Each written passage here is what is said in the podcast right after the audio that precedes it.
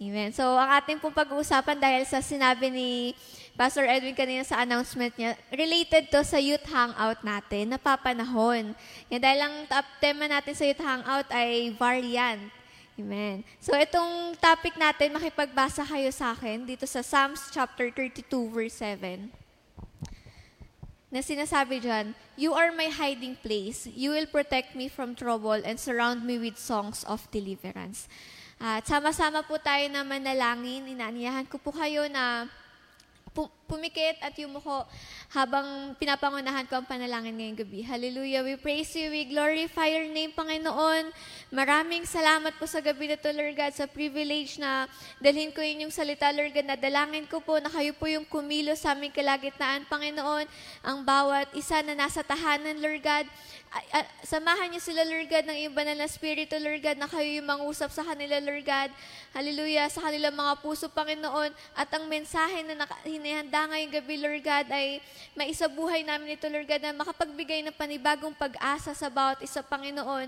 At tinadalangin ko rin po sa inyo na ako po na magdadala ng salita, Lord God, na kayo po yung kumilo sa akin, anoint me with your Holy Spirit, Lord God, with wisdom and knowledge, Panginoon, na ang bawat lalabas sa akin mga labi, Panginoon, ay magiging source ng katotohanan, Panginoon Diyos, at pag-asa, Panginoon Diyos, sa bawat isa, Lord God. Samahan ninyo ako, Panginoon, inaangkin ko na po ang katagumpayan na inyo na pong gagawin sa gabi na to. In Jesus' name we pray.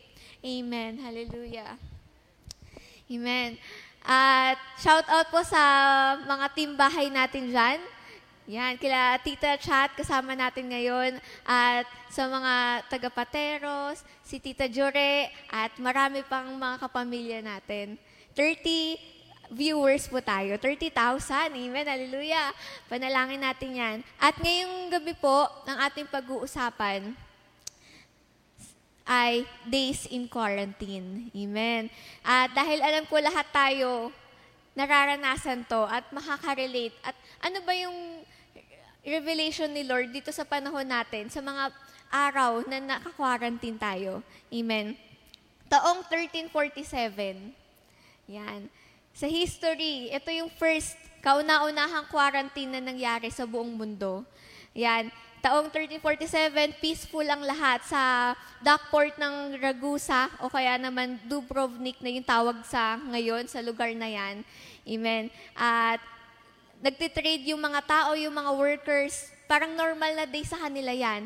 Pero hindi nila alam, hindi pala normal yung araw na yan. Dahil sa isang ship na naghatid, ay may daladalang mga rats. Amen? At alam ko, marahil may, may nakakaalam na nitong history na to, dahil ito yung history ng bubonic plague. Ayan. O kaya naman yung Black Death dun sa Europe, na halos sobrang daming taong namatay at talaga na, kasi yung panahon na yun, wala pa masyadong, hindi pa high-tech yung medicine. At pasalamat tayo sa Panginoon dahil ngayon medyo humahabol na rin at hindi na ganun kahirap tulad nung panahon nila. Yung rats kasi nung time na yan is hindi lang normal, kundi may mga fleas or may disease yung mga rats na yon na unti-unting sumakop at nahawa yung maraming tao na nakakos ng Black Death. Sobrang dami. Amen sa lugar ng Europe. Ayan. At itong quarantine na to, doon nagsimula yung salita na yon na ang ibig sabihin ay quadrangita or sa Latin at sa Italian naman ay 40 ng ang ibig sabihin ay 40 days. Amen. Kaya 40 days yan, malalaman natin na yan. Dahil merong strong root sa Bible kung bakit 40 days yung kinuha nilang uh, or quarantine, yung nakuha nilang salita dyan. Ayan, ang quarantine is a restraint upon the activities or communication of persons or the transport of goods designed to prevent the spread of disease or pest. Ayan, parang uh, ini, ayan, pinipigil ka or nilalagay ka sa isang lugar lang para hindi na makapanghawa. Parang nararanasan natin ngayon na ECQ, naka-quarantine tayo na limited yung paglabas para hindi kumalat yung, yung uh, virus na meron sa atin ngayon. And it's a state of enforced isolation, sa pilitan na iihiwalay ka. Amen. Sa unang puntos po na ating pag-uusapan, yan, we are all in quarantine. Amen. Nabanggit ko kanina na 40, 40 is significant. Yung number 40 significant sa Biblia. Na ang, kung magbabanggit ako sa inyo ng mga Bible story, na iisang idea, at ito yung waiting and testing. Ito yung panahon na tayo ay naghihintay. Amen? Ilang taon na ba tayo naghihintay? Di ba? More than one year na pa, two years na tayo. Dahil ito yung paghihintay at tinetest tayo ng ating Panginoong Diyos.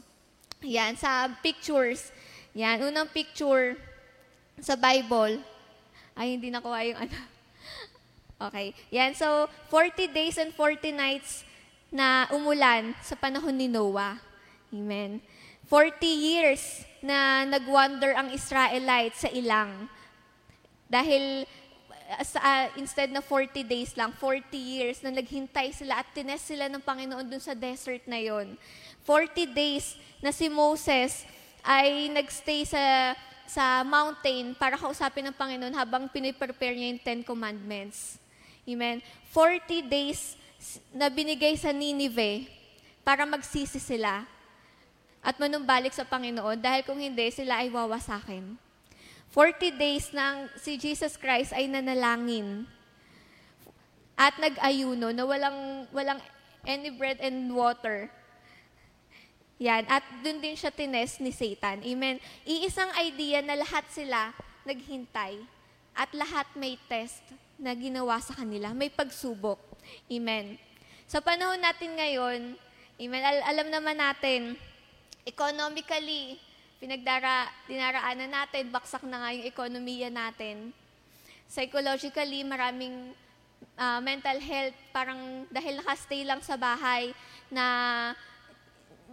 yan, na, nahihirapan sila mentally at physically. Amen. Uh, wala nang exercise sa labas. Ngayon ata, pinagbabawal na rin muna yung pag-exercise sa labas para magstay talaga sa tahanan. At ito yung mga pagsubok Ayan, quarantine is a state of waiting and testing. Yan, nung una, nung unang mga araw or buwan pa lang, nung nalaman natin tong COVID na to, parang okay lang sa atin na natutuwa pa tayo, nag, nagpe-praise pa tayo sa mga healthcare workers, ina-appreciate natin sila sa mga ginagawa nila na unti-unti nagfe-fade na kasi parang medyo matagal na na nagiging normal na yung mga bagay na yon. O kaya naman yung online meetings na nag start na maging fatigue sa atin ng mga nagtatrabaho. O kaya naman sa online class or yung work from home setup.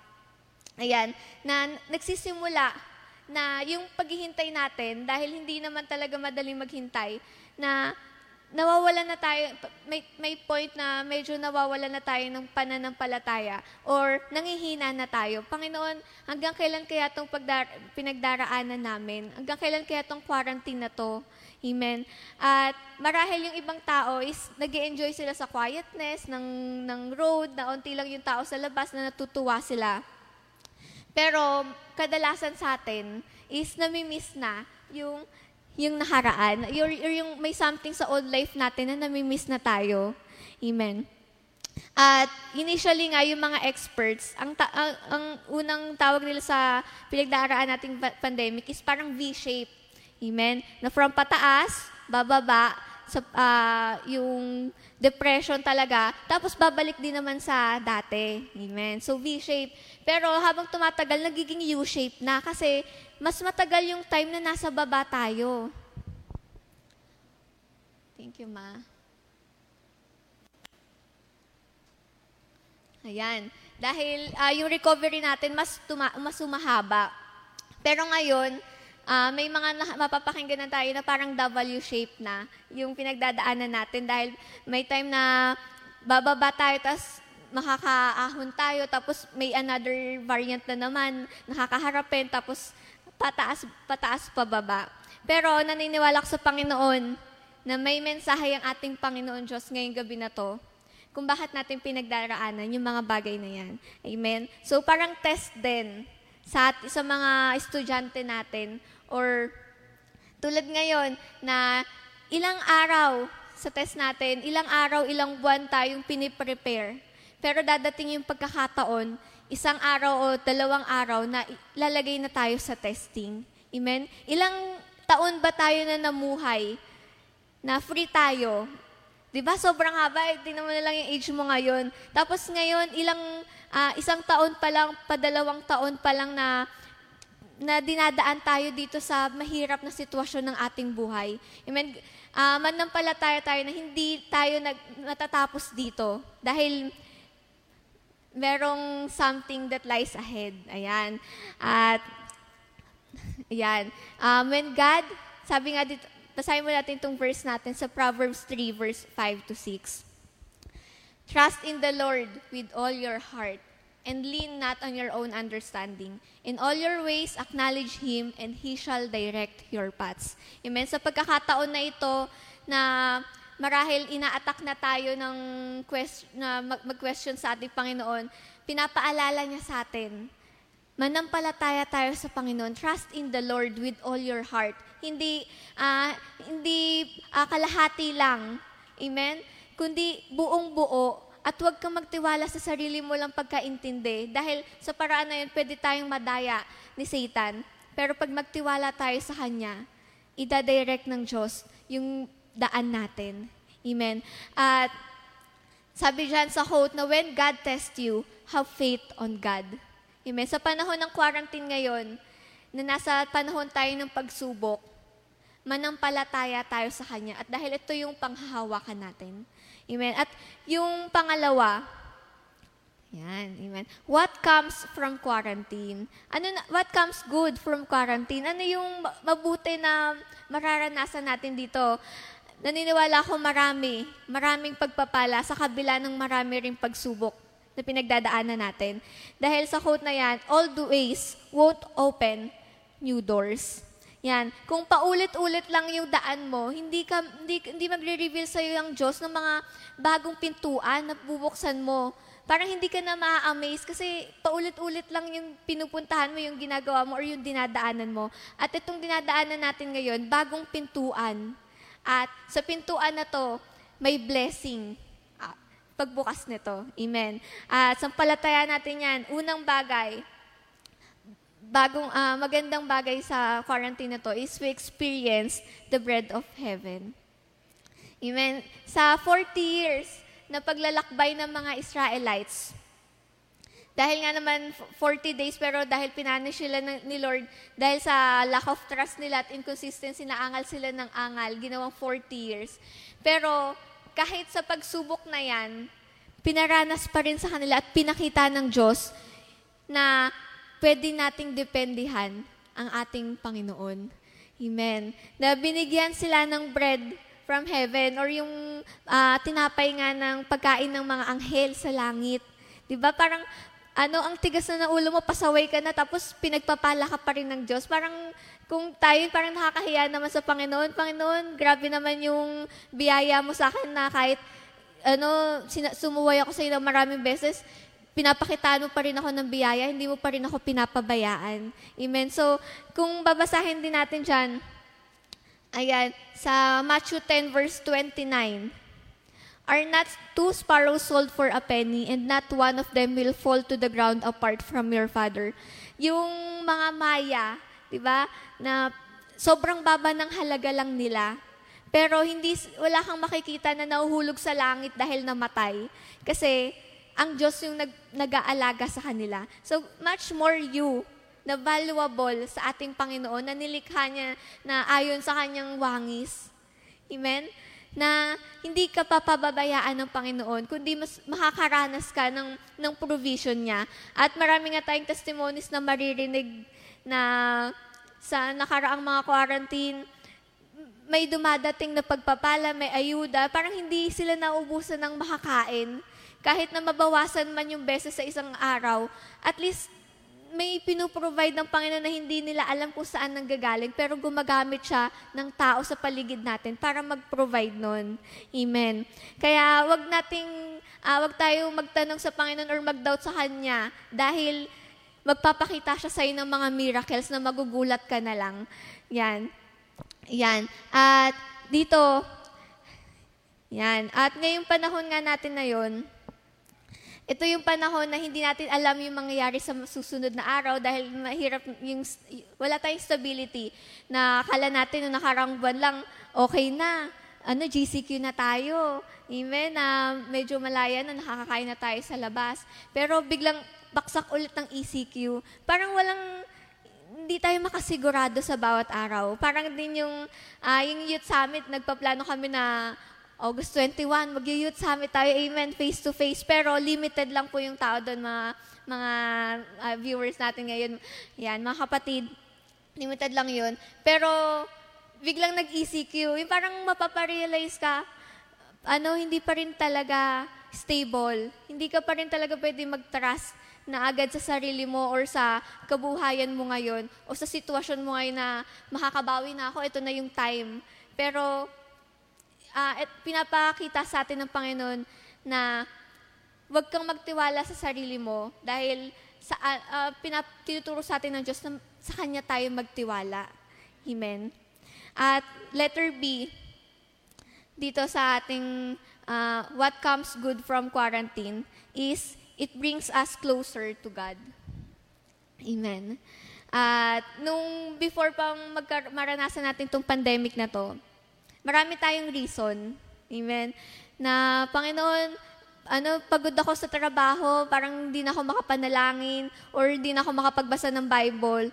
O kaya naman busy tayo na oh, traffic, na uubos yung oras natin dahil sa traffic na, uh, ayan, more on sa mga pinagkakaabalahan natin na nawawalan tayo ng oras. Pero ito nga, ito yung naging solusyon ng ating Panginoon para mapalapit tayo sa Kanya. At sa paglapit natin sa Kanya, sa panahon natin, sino na pong mas madalas na nakakapanalangin sa Diyos? Amen. Ako, aminado ako, salamat sa Panginoon dahil yung traffic kinat ng Diyos, di ba? Yung isa, isa iba sa atin, parang more time to talk to God. More time to read His Word na mag-set ka ng time for devotion at mas dumami pa nga po yung mga gawain natin sa panahon na to.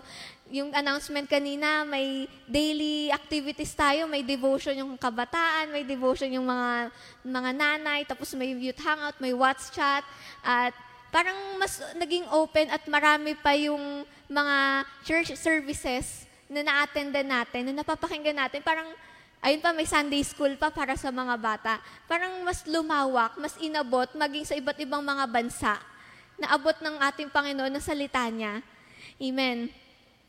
At, ayan, and on our most quiet time, pagka na-spend natin to, nakakapag-usap tayo sa Panginoon and nililid niya rin tayo sa repentance. Amen. Kung babasahin natin dito sa awit, verse 32, uh, chapter 32, verse 3 to 5. Nang ako'y tumahimik, ay nang lumo ang aking mga buto dahil sa aking pagangal, pag-angal buong araw. Sapagkat araw at gabi ay mabigat sa akin ng iyong kamay. Ang aking lamig ng katawan ay naging katuyuan ng tag-init.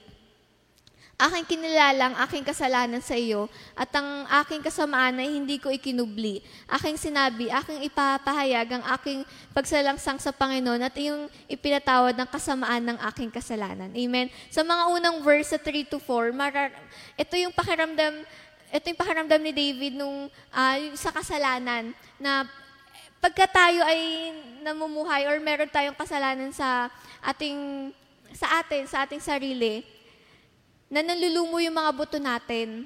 Na araw-gabi, mabigat yung ating, mabigat yung kamay ng ating Panginoon Diyos sa atin. At yung lamig ng katawan ay nagiging katuyuan ng tag-init. Parang, amen, na everyday na binubuhat natin yung sin na dinadala, dinadala natin, mabigat siya, pero sa verse 5 na sinabi na kinilala ko yung aking kasalanan, ito yung call sa atin mga kapatid na 1 John 1.9, humingi tayo, uh,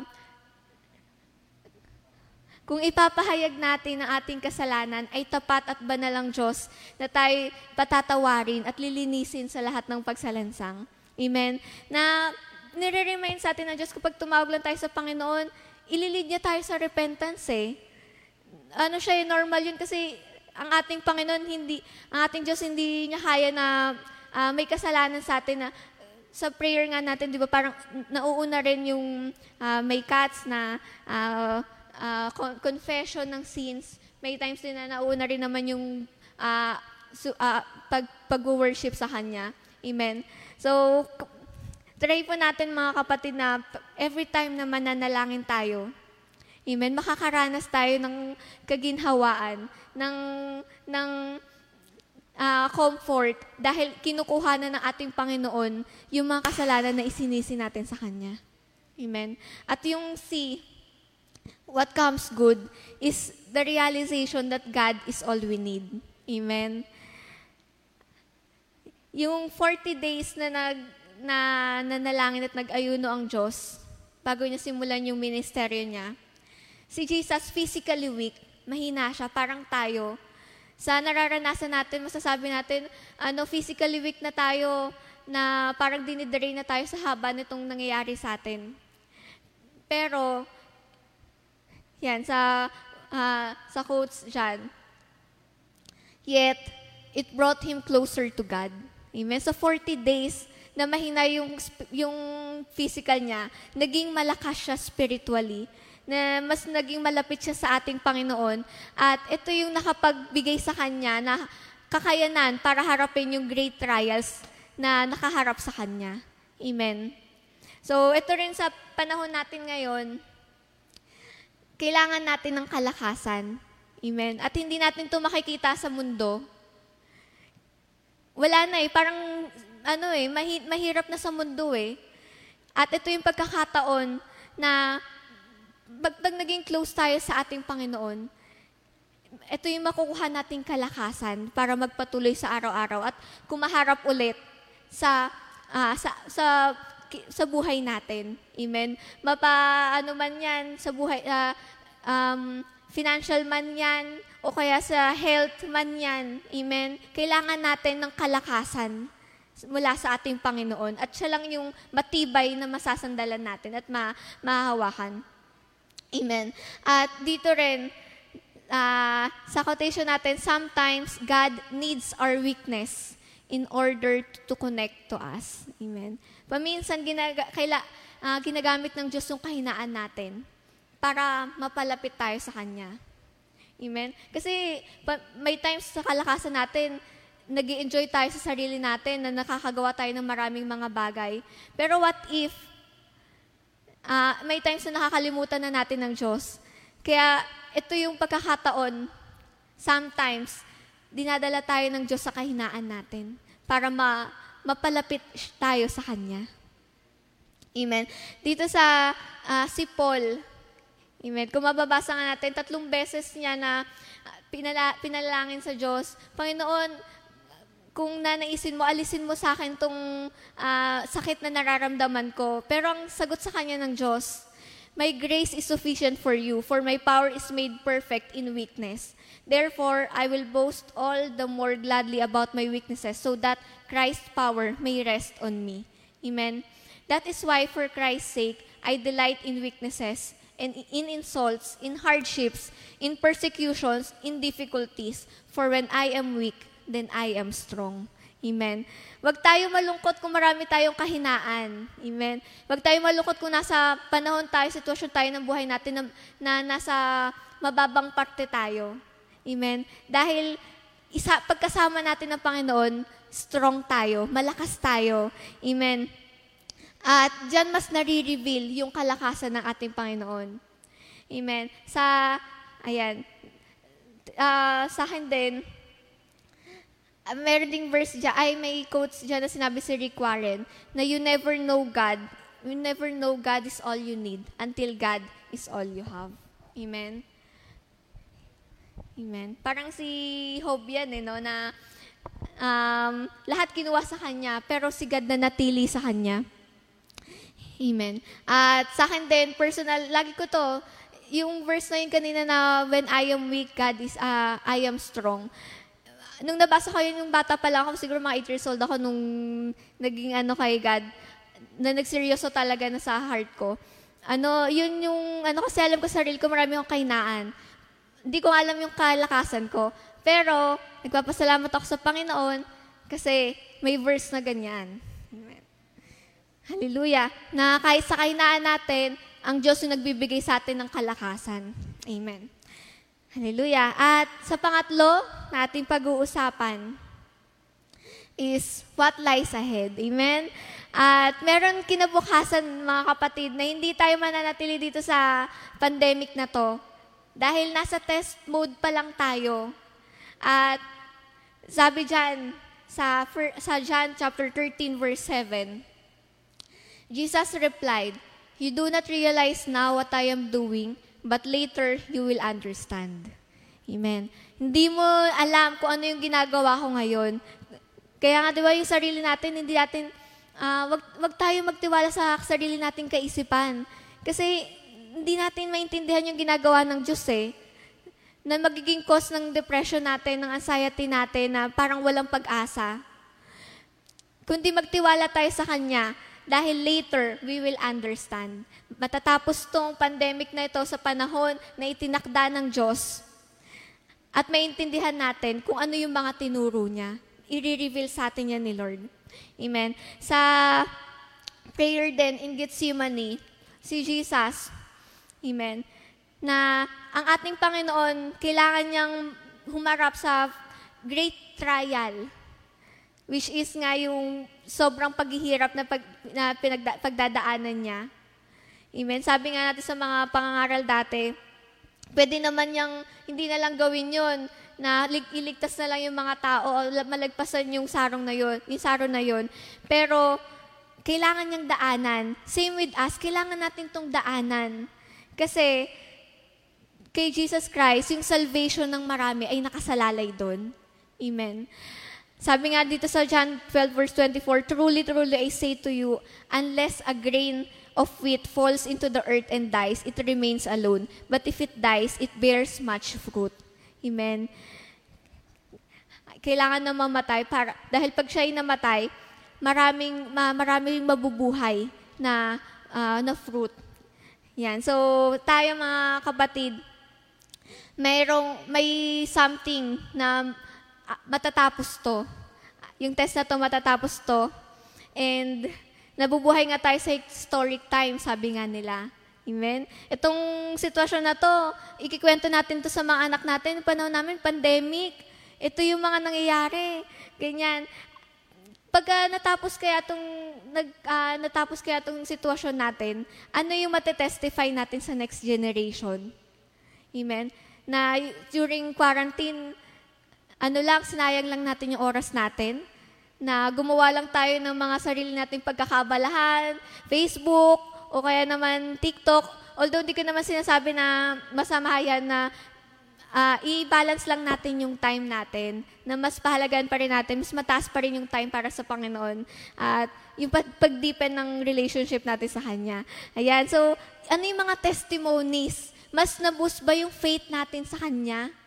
Amen? Mas lumalim ba yung pananampalataya natin na uh, magpapatotoo tayo. Panginoon, salamat sa kaligtasan na binigay mo sa mga kamag-anak ko, mahal ko sa buhay na dumaan sa, sa sakit at karamdaman.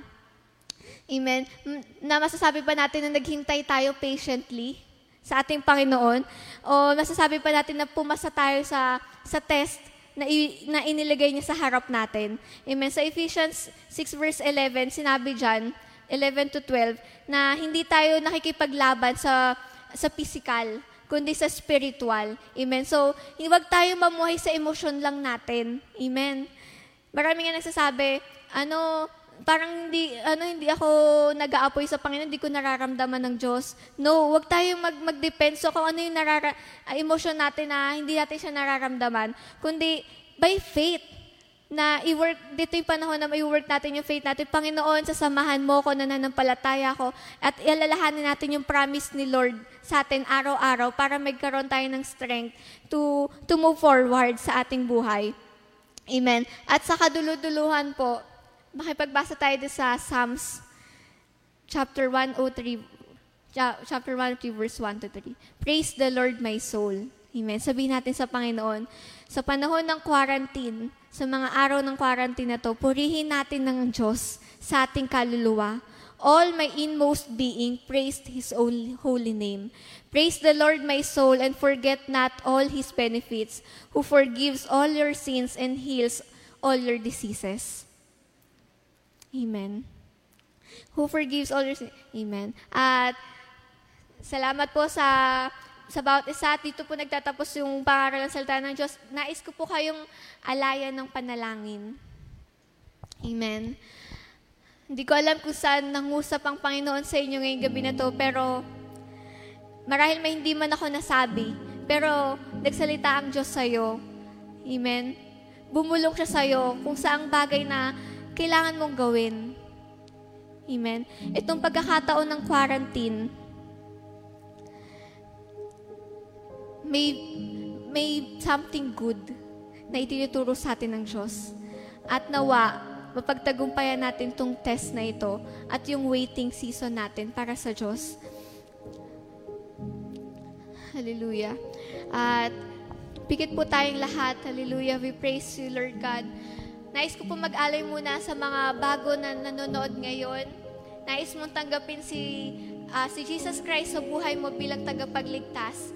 Nais mo na isuko yung buhay mo sa Kanya. Nais mo na maranasan yung pag-ibig niya, yung pag-asa. Sumabay ka sa aking panalangin na may lumalabas sa iyong mga labi at nanggagaling sa iyong puso. Panginoon, maraming salamat po sa gabi na ito na hindi aksidente nakapakinig ako ng iyong salita.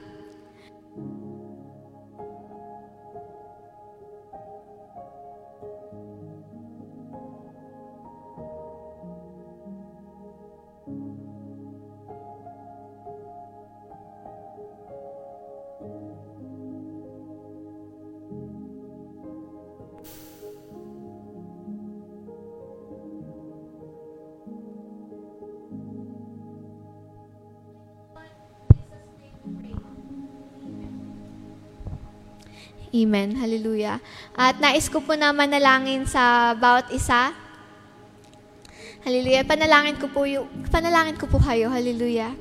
We praise you, Lord Jesus. We glorify your name. Maraming salamat, Panginoon, sa gabi na to, Lord God, na sa inyong salita, Lord God, na inihanda upang maging kalakasan namin bawat isa, Panginoon, sa araw ng quarantine ito, Panginoon ay hindi po mawalang halaga yung bawat araw na dumadaan sa amin, Panginoon, kundi mas mapalapit po kami sa inyo, Panginoon Diyos. Lead us to repentance, Lord Jesus, na i-accept namin kayo, Lord God. Give us time, Panginoon, na um, makapag-spend ng ng quiet time sa inyo, Lord God, pagbabasa ng Bible, Lord God, pa, pa, pananalangin, Panginoon Diyos, na makalapit ako sa inyo, Panginoon, kaming lahat sa inyo, Panginoon Diyos, mula sa aming puso, Panginoon, at mabuild, Panginoon, yung, yung relationship ng bawat isa sa amin sa inyo, Panginoon Diyos.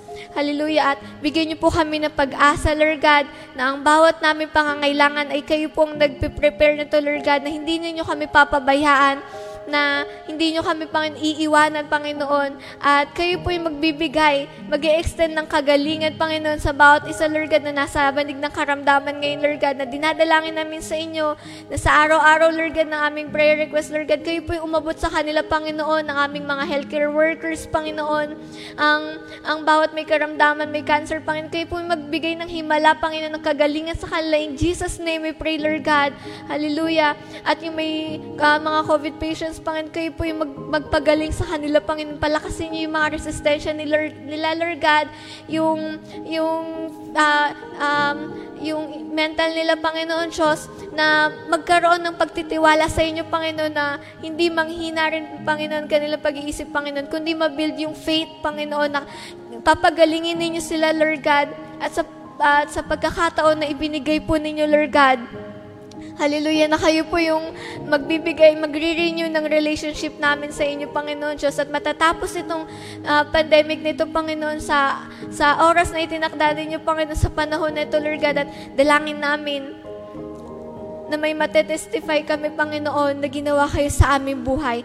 Na maging buhay na patotoo kami, Panginoon, sa bawat tao, Panginoon, sa next generation, Lord God. Hallelujah, na mas mapapalalim pa po, Panginoon, ang relasyon namin sa inyo. At ang inyong salita, Lord God, ay mas mapagtitibay pa po sa aming buhay. Maging sa pag evangelize sa iba pa pong mga tao, Panginoon.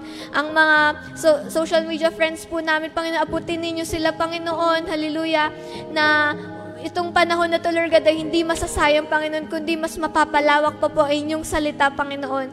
Salamat at inaangkin namin ang katagumpayan at ang panibagong pag-asa at kalakasan, Panginoon, na ibinilagay niyo sa aming mga puso, sa aming kaluluwa, Panginoon. Inaangkin namin ang katagumpayan. In Jesus' name we pray. Amen. Hallelujah. At salamat po sa bawat isa na nakinig na salita ng Diyos at nag-spend ng time hindi po babalik ng walang kabuluhan yan. Dahil yung, yung itinanim natin din sa lupa, yan, ibabalik yan ng Diyos na higit pa maging sa langit. Amen. At pagpalain po tayo ng bawat isa, sabihin ninyo sa mga kapat, katabi ninyo na God bless.